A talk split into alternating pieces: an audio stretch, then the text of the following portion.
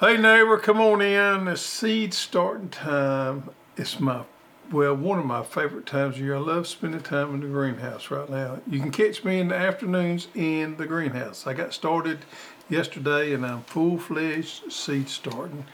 And we're going to be talking about some tips and tricks and maybe some things that you didn't know on some particular type plants on how to start them today.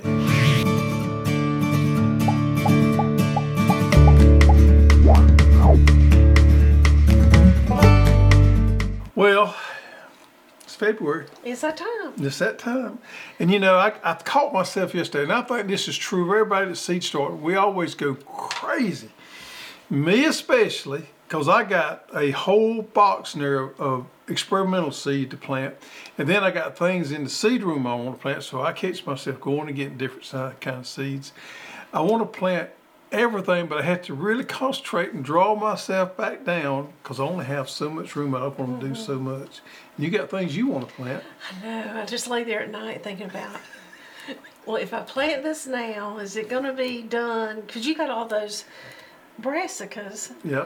And I'm afraid if I plant them now, then I'm going to... We just don't have enough garden spots. What a conclusion I've come to in the garden yesterday. I'm trying to prioritize my...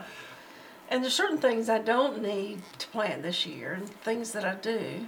So I got things that the breeders have sent us that want us to try and see if we like them. And then I got things that I want to grow that I can show people how great they are. So I got a dilemma within myself there. But tomatoes, tomatoes and peppers. Have you planted your tomatoes yet? I planted a new variety. I'm not willing to say what kind it is, but Cicada has come out with a new tomato. And they started telling me about a month ago, and they sent me some seeds, so I'm trialing it out. I planted the thing. We're going to grow it out, but today I'm going to plant some of the right. I'm going to plant Yellow Boy. I got to plant Yellow Boy. The new Yellow Boy Plus. I'm going to plant that. Oh man, I don't know what else, but I know I'm going to plant that one. And I got three or four more experimental varieties I'm planting. I'm going to plant today. I'm going to plant Yellow Boy Plus. I'm going to plant tie-dye, Berkeley tie-dye. Yep. You don't need but 3 or 4 of those. Don't need many of those, but I'm going to plan for you to give them away. Yeah. So I talked to a buddy of mine yesterday that come by and got some seeds, and he's about my age.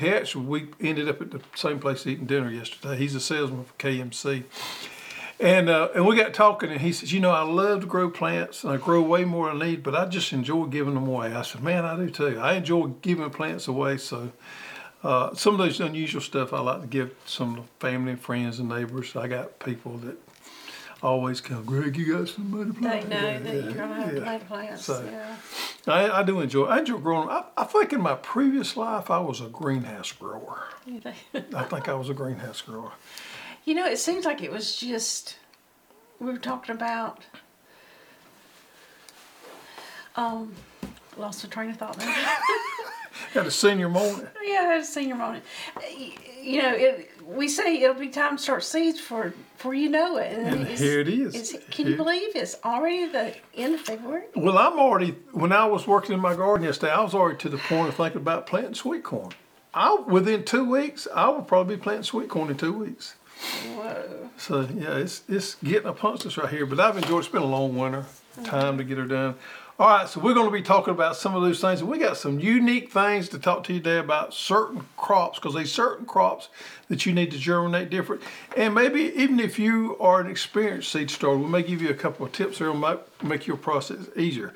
But first of all, folks, we have got knife of the week, or as I like to call it, blade of the week.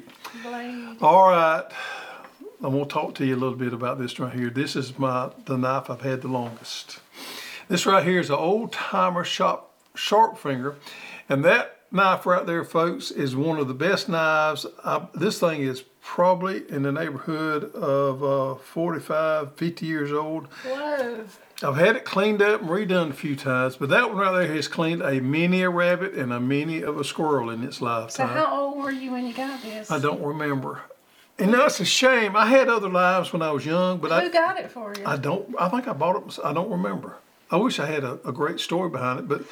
You should have made up one. I should have made up one. But when I was 10 years old. That, I don't know if I bought it or what, but that knife right there has been with me for a long, long time. It needs a good story. Yeah. Anyhow, it's one of the best skinning knives I think there ever was. Is that the one you had to end up killing that deer with that time? No, that's not that one. See, that would be a good story. That would be a good story. This one right here is one of the old USA-made old-timers, which they hard to come by anymore, but this has got a lot of sentimental value to me right there, because I've used this knife probably more than I have anything. You know, every now and then I still get it to clean fish with. But it's a skinning knife, but I've told you that thing. So they don't make these anymore. Oh. But a few years ago, I found this is the exact type knife right here. I found this right here. So there's a company in Alabama called Alabama Damascus. Mm-hmm. And you can actually buy the blanks from them and finish your own knife out. So I bought a blank exactly like that one right there, but it's Damascus steel there. If you see the Damascus is swirling there. And I had a buddy of mine that's a knife maker put teak handles on it right there. The handle material is what come out of our daughter's house for the flooring. Uh-huh. Yep. So that right there had some old wood, so he made this for me. It turned out really nice. So this is USA made. So you can still buy this right here, these blanks right here, make that. So old timers starting to make them again in the USA, but it's not exactly the same knife as these old ones are. So I've not bought one. I've seen them, but these things right here, if you could find one on eBay or whatever, these old USA made old timers, they are really nice. That knife right there is a awesome knife. Could you sharpen just a little bit? It's pretty sharp, but it's been around and it ain't not wore much. But anyway. That is the blade of the week. And I'm sure every fella out there my age or older's got an old knife put back somewhere that he's got fond memories of. You know, the knife brings back memories of what we did. I can remember we used to rabbit hunt a lot, squirrel hunt, and I always toted this knife with me every time. All right, moving on. So what's you was out there working in the garden a couple of days ago pretty hard. What you got going on out there? You transitioning as well as me. Just, I guess, kind of been walking around thinking.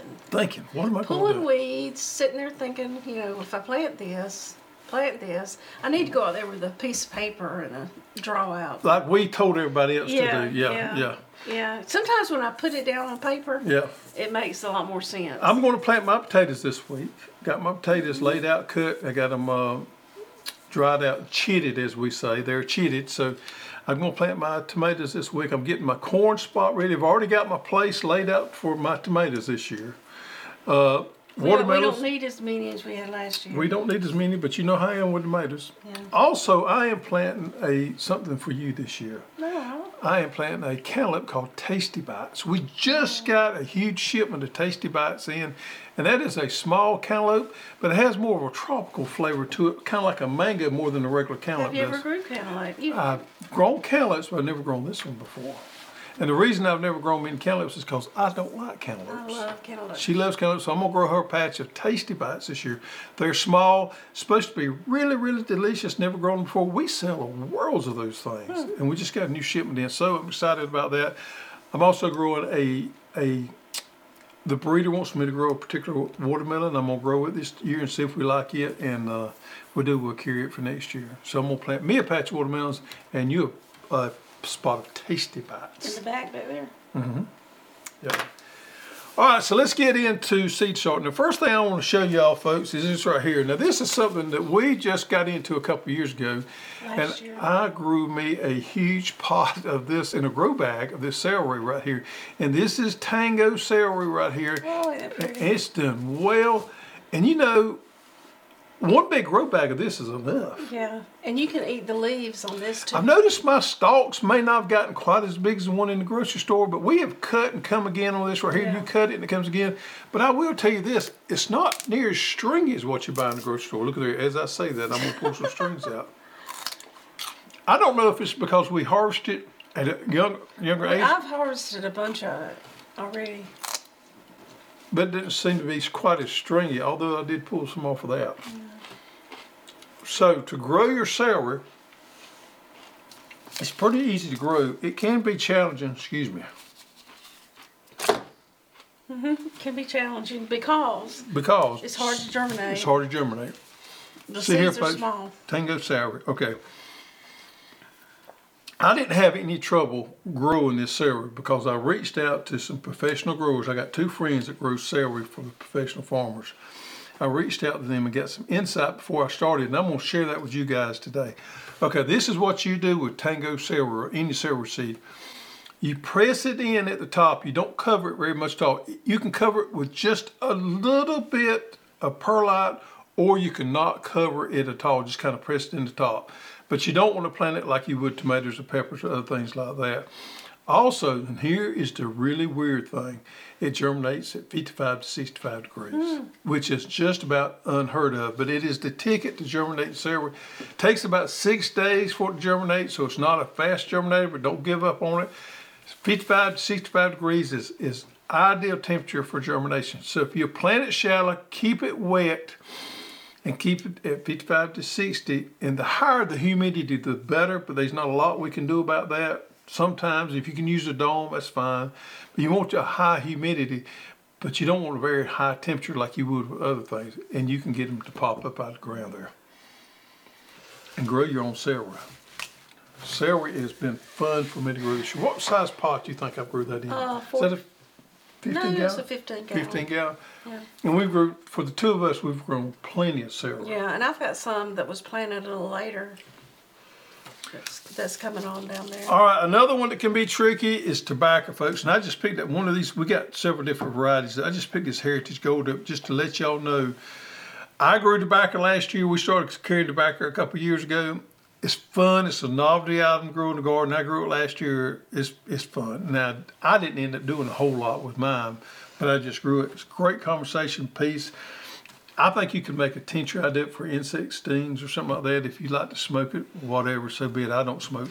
You know, I had some down in the, what do you call it? We just threw back there. Just threw back there because they had extra plants, and it was in the shade, and it lasted up until that really cold freeze. Yeah, it didn't get as tall as what mine got, but it survived. No, but it had the leaves, it had the flowers. It was just pretty. Yep. And if I had an insect bite, I just went right down there and got you some off. And you had to get the juice out of it to put on insect bite. But anyhow, tobacco seeds are another one of those that's hard to germinate. Here's the keys to it. You don't cover it up. Press it into the top. Don't cover tobacco seeds. Keep it misted, keep it wet. Now, you're going to germinate tobacco at about 85 degrees like you would any other vegetable, but the key there is to not cover it up and it'll come up. So there's a couple things there that may help you on some of that. Now, let's talk about watermelon seeds, because watermelon seeds every year is a hard thing. Your regular seeded varieties are pretty daggum easy. Cover them. You can use vermiculite is what we recommend, but if you're getting a pinch, you can use anything to come up with and you can get them up. Our sangria or our yellow dolls, any of those, man, they pop up real easy. When we get into seedless varieties, a totally different story. Their seed is physiologically... Oh, that's good. Different. Physiological. You had to say it quick. Quick. You don't think about it. The seed is actually hollow. And it's a whole different dynamic. Right. Planting those. Yeah, so there's some tricks to do this, and even with the tricks, it can be hard. I had trouble last year, even with the tricks, because the 2 weeks I did it, we had to leave for a couple days, and you just can't. You can't do it. You just can't. You've got to kind of babysit it. Yeah, you want to cover it. Use vermiculite. Now, some of the growers tell me. There's two keys to it. Okay, go ahead. Okay. One, since you was successful with it, you go ahead. Right. First key is moisture. You've got to have just the right of moisture. Not too wet. Not too wet. If you can squeeze it and there's any water comes out of it, it's too wet, that hollow seed's going to rot. So you don't water it until it germinates. Well, you water it the first time. You want your moisture in your soil, but you don't water it again and again like we would regular seeds. No, and you want to get your soil to the right temperature before you plant it, and the temperature is between 80 and 90 degrees. You want to wet that soil with warm water. There's the ticket right there, folks. There's even warm water. Yeah, when you're germinating. And then you want, when it pops up, then you'll start watering it again, but not a whole lot. Now, once it pops up, again, you can treat it like any other watermelon at that point. But getting it to pop up. Yeah, get it to pop up. But the temperature you need 80 to 90 degrees. Just say 85 degrees is a good medium there. And the medium, soil medium, you need a really light, not a heavy for it to push through. It needs to be light and fluffy. Plant it depth just like you would a regular watermelon and cover that vermiculite is the best way to do it. Yeah. Warm water, people, is the key. And I'm not talking about hot water. I'm not talking about cold water. I'm talking about pretty warm water. I'd say probably 90-95 degree water is going to be perfect there. And not only on watermelons, and I know it may be tough to do on some of these other things, but that is a good practice to do on most of your other things too, if you can, is to use that warm water to help pop them up. You don't want to use it on celery, but tobacco and all your vegetables and things like that, especially your warm season crops. I wouldn't necessarily do it on my brassicas, things like that, but your things like tomatoes and peppers and all that. If you can use warm water, that's well, if you can't use warm, you talking about to water it or to start it? Either way, both. If you can't do it to start it, wet your soil, put it on that seed mat a day before you plant. Great idea, and warm it up. And get everything warmed up to the temperature it needs to be. Yep, yep.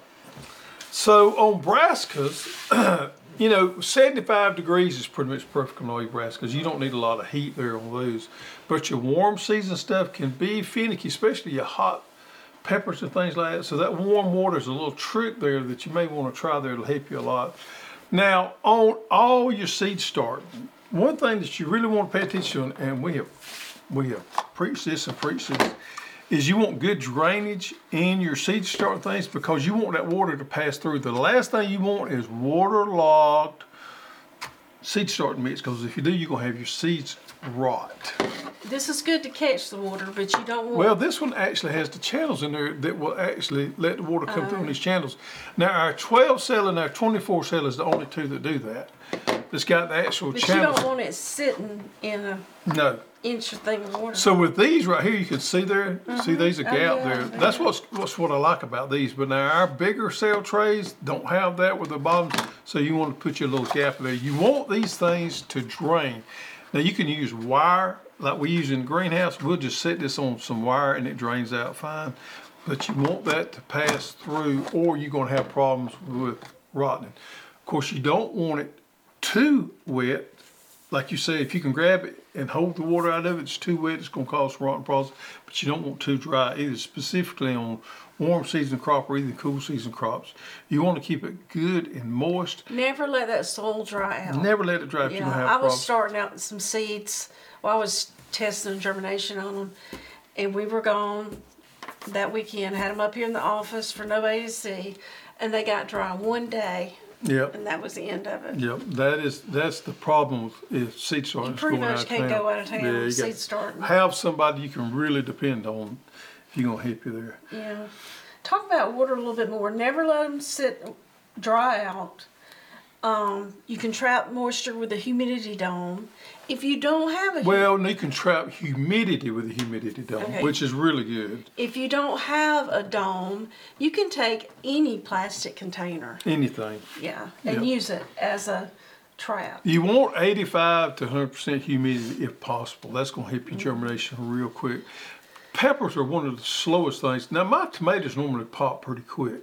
Peppers can drag out and take a little bit long. Of course, we know celery and things like that. But as far as warm season crops, peppers normally test me more than anything else. But having that right humidity and temperature is going to help them pop. And the hotter pepper it is, the longer it takes for some reason or another. Yeah. Let's talk about watering on top versus on bottom. Bottom watering, which is all the rave. Well, until they germinate, you need to water from the top. You need to water from the top. Until you start getting roots down here in the bottom, bottom watering is not a thing in my book because you got standing water. I'm not a huge fan of bottom watering anyway because it can cause problems.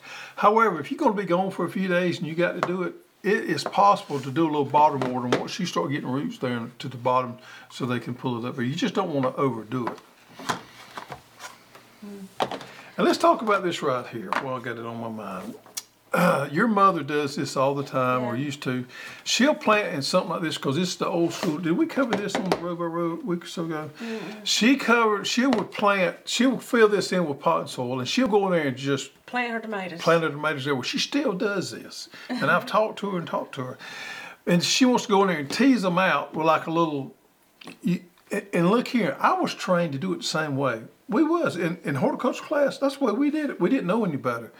But we would plant things thick, and once they come up, you would take a little metal thing and go in there and tease them out of there and pot them up. That's the way we used to do things. Folks, there's no need to do that anymore. Oh, but I think she just enjoys. I know, but it's getting out there playing. Damages them too much. Yeah. And takes too much time.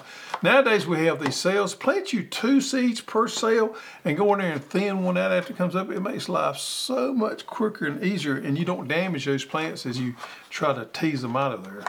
But I get it. We used to do the same thing. Yeah. We didn't know no difference. Yeah. And talking about doing that, let's talk about how deep you plant something. So we had somebody call yesterday, and they had some cucumbers that hadn't came up in like 2 weeks. And we asked, well, how deep did you plant them? And it was like over 1 inch. Yep. And so we was telling them that was too deep. So I was reading, trying to help, and I came across this, that a general rule of thumb is to plant twice, let me get this. I always heard it was twice as deep as the seeds are wide. Now, you picked out a bean here, a Fort Hook. Now, I would not transplant these. This is no, this would be direct. Direct seeded, right? Direct seeded, but I thought it was big. You could see the size difference. So you would want to, how deep does it say plant these? An inch, which would be about perfect. Yeah. The big seeds, you want to plant 1 inch. Cucumber seeds, I probably wouldn't plant, but 1/2 inch. Squash seeds, 1/2 inch. They'll be fine. You might give out a little bit more on squash seed, but in a garden situation where you can pop them out of the ground, normally the shallower the better. Yeah. Oh, now we're getting into herbs. Yeah, into herbs. Now some of the herbs, and I don't know if we can see this, how little those are. Most of the herbs are.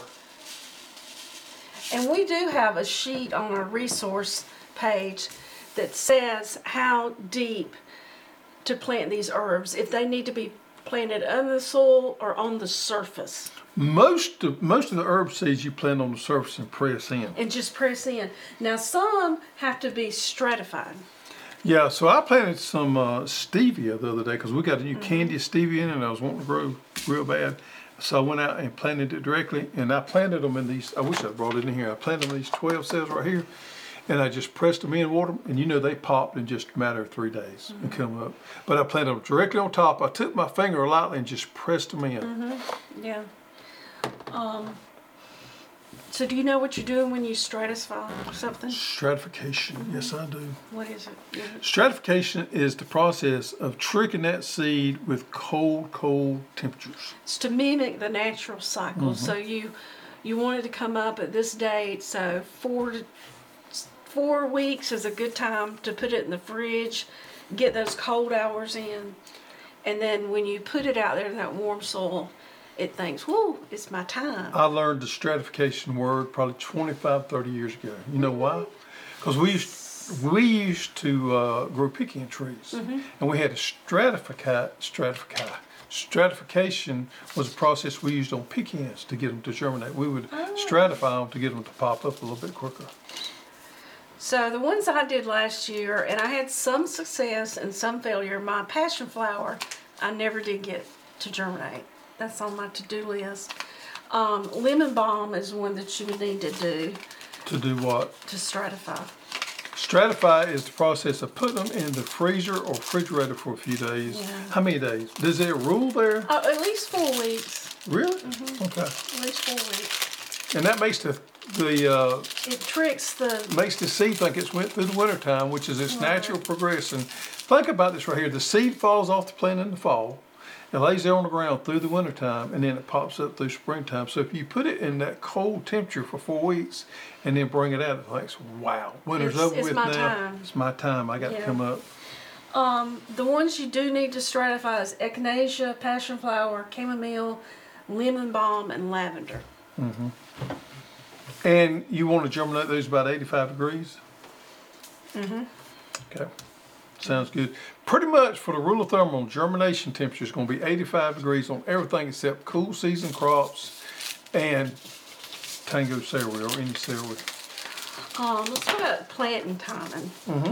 which we kind of covered it, too early, too late. If you do it too early, you're going to have these leggy, I see it all the time on seedlings that have outgrown, and what you're going to do is stunt their growth. So what happens every year, we got people right now in our row group that have done this, and it happens to people that's just getting started in seed, into seed start, because they get so excited they jump the gun. My friend Wes last year jumped the gun big time, and I told him, I said, Wes, you're jumping the gun here.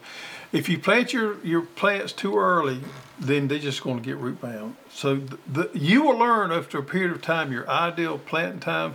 For us right now in zone 9, even in zone 8, it's time to plant your peppers and your tomatoes. Now I'll plant watermelons in probably about a week, because I'm about a week late on my tomatoes. I normally plant them around the 15th.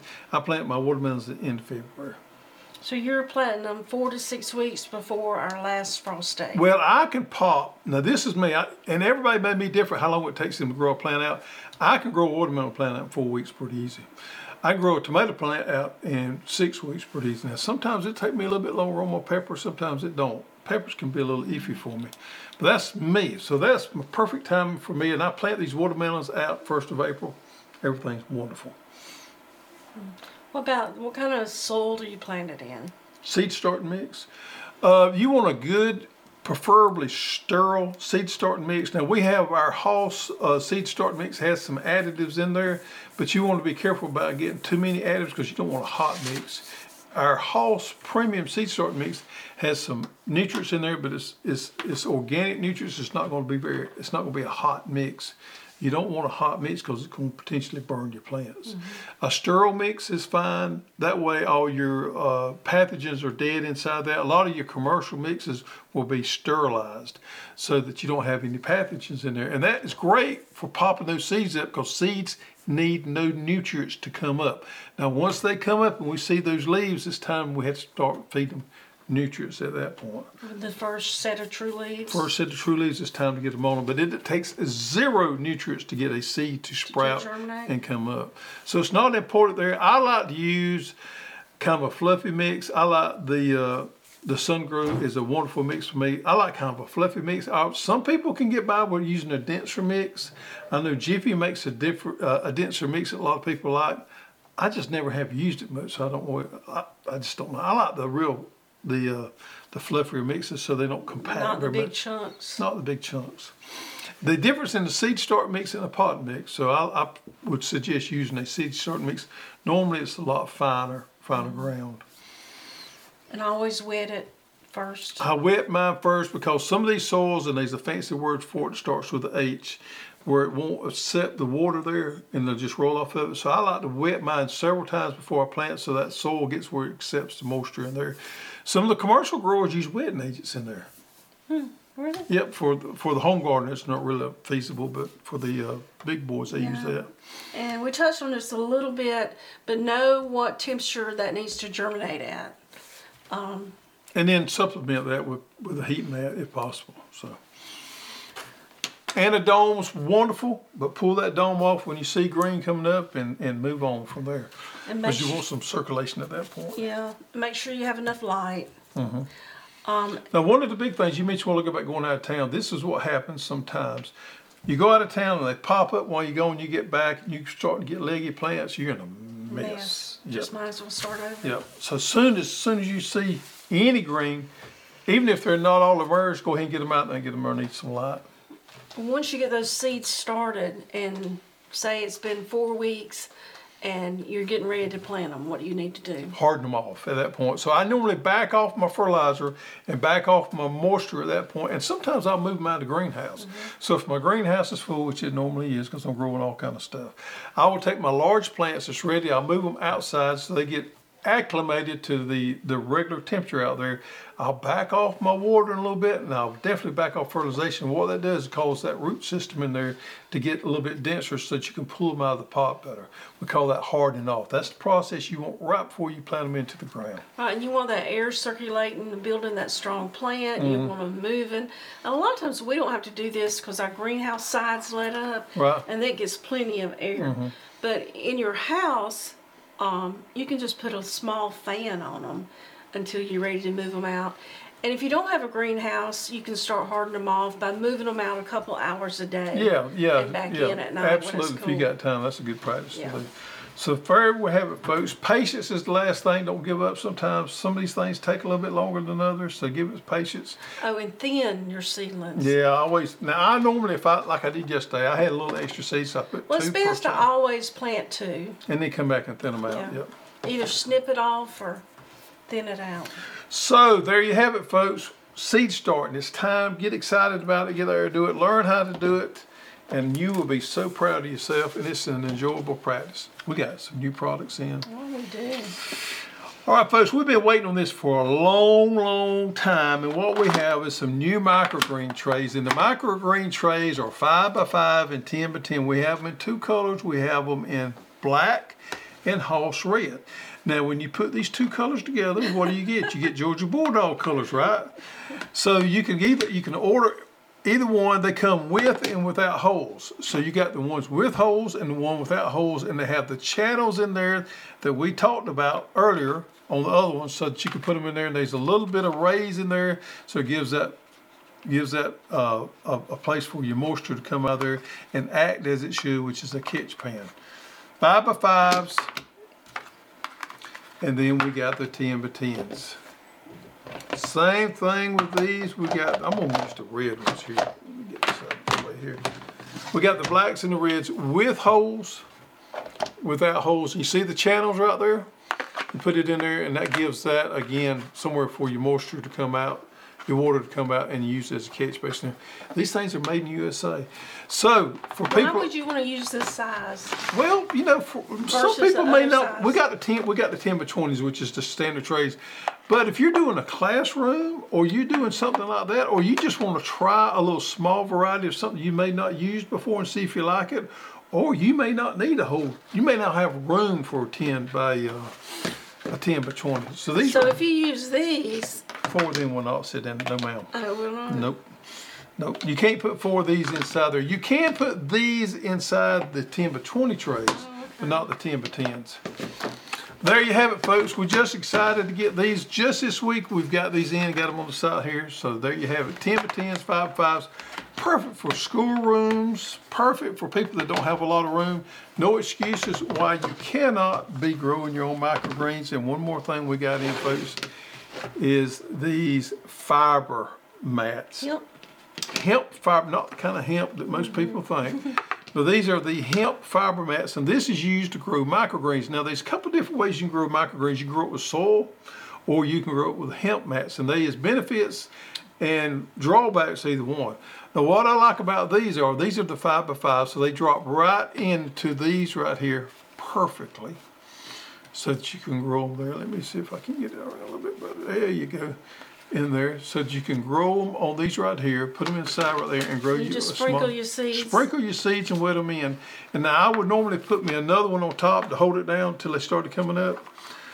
The benefit of these are, you know, if you ever try to do microgreens inside with the dirt gets everywhere, so it is nasty. Now, if I'm going to do microgreens with soil, I do it outside and bring them in, because you're talking about making a mess. Now, I can make a mess.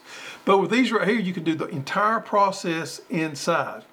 Another good thing about these is you don't have to worry about dirt on your microgreens or soil on your microgreens when you harvest them. And you can harvest more of them, because when they sprout up there, you got a lot thinner area there that you can harvest. So you can get closer to the base there and still get the stems. Well, too, you can pick up this whole mat and harvest. Oh, yeah. These are compostable. So when you get through with them, you can compost them. The white part there goes down. Now, the drawbacks to these are they don't hold moisture as well as soil does. Soil holds moisture better, so you have to wet these a little more often, but they are cleaner, they're very inexpensive, they're nice to use, they don't make a mess, and perfect for indoor growing. Just keep in mind, you're going to have to... They come in this size? Yes, we do. You're going to have to water them a little bit more, because they do dry out more. So we have these in the 5x5. And we have them in the 10x20. This size right here is perfect for the 10x20 tray. They do not make this in that size right there. Just cut it in half. So take your pair of scissors and cut these in half, and you got the perfect size for the 10x10 there. So these here are made up in Canada right here. perfect for somebody getting started or somebody that's doing everything inside as far as growing microgreens there. Takes all the guesswork out of it. I like growing in soil. As far as the quality of the plant, I can't tell much difference in the quality of the microgreen whether I grow it in soil or these, but the soil does hold the moisture better. Besides that, make up your mind which one you want to use. I use both. If I'm growing outside, I will use the soil. If I'm growing inside, it's definitely the hip match for me. But we have them all on our website, so go check it out. Garden Spotlight of the Week is Miss Karen Smith. Mm-hmm. Yep, down in Zone 10, Florida. What did Karen grow? She has some collards. And her raised beds. Uh-huh. Wow, look at there. Does she say, she don't say what kind they are, do? No, she sent us 2 entries. And look at those onions right there. You know, onions grow well in raised beds. We got a neighbor that's growing them in those totes. He took those totes, you know what I'm talking about, they cut them in half. And he's growing a fine crop of onions down there. So thank you, Karen. Zone 10, collards and onions, and I'm sure she's going to be planting some spring crops. Mm-hmm. And Old Goat, folks. Old Goat figurine is on set here somewhere. If you find it, put it in the comments below, and next week we'll have a drawing to see who the winner is. Last week's winner from the Old Goat drawing is Charlene Jutras. How do you say that? Jutras. Jutra. Charlene, send us your shipping information to Hoss Tools, custserve@hosstools.com. And you will get a coveted pair of Get Dirty socks. All right. Thank y'all for joining us. Seed start time. Don't be ashamed. Even if you don't normally plant your seeds and you buy all your plants, I'd encourage you to start on a small scale. Just something small. Start anything, but just get out there and get started doing it. I think you'll find it extremely rewarding. And let us know what your common seed starting mistakes are. Oh yeah, because I'm sure that would help somebody. Yeah, something you've learned that you can pass on and help. Yep. Put it in the comments below. Yep. Thank you. Get outside and get dirty.